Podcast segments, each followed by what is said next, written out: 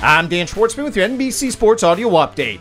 With the Chicago Bears having purchased land outside of the city in Arlington Heights for close to $200 million back in September, Chicago Mayor Lori Lightfoot has unveiled three proposals to try to keep the team at Soldier Field, including adding a dome to the existing structure while also adding more seats, luxury boxes, and more food and beverage spaces. Lightfoot believes the proposed renovations would allow for more sponsorship opportunities as well as naming rights for the stadium. The Bears, though, earlier this month said they are only considering a new stadium at the Arlington Heights location and are not considering a renovation of Soldier Field.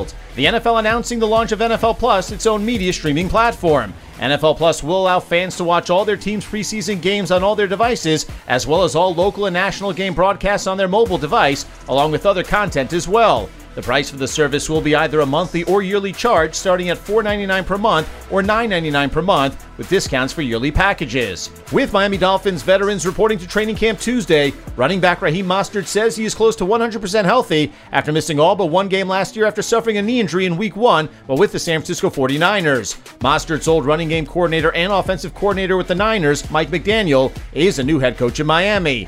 12 games on the Major League Baseball schedule with just two matchups featuring both teams with 500 better records as the Atlanta Braves are on the road at divisional rivals the Philadelphia Phillies to open a three game series, while the Boston Red Sox host the Cleveland Guardians at Fenway Park. A near mint 1952 Topps Mickey Mantle rookie card will be hitting the auction block starting August 27th, with the possibility the card could fetch more than $10 million, which would shatter the record of $6.6 million paid for a 1909 Honus Wagner card last year. The Mantle rookie is graded a 9.5 and was bought by the card owner at a card show in New York City for $50,000 back in 1991.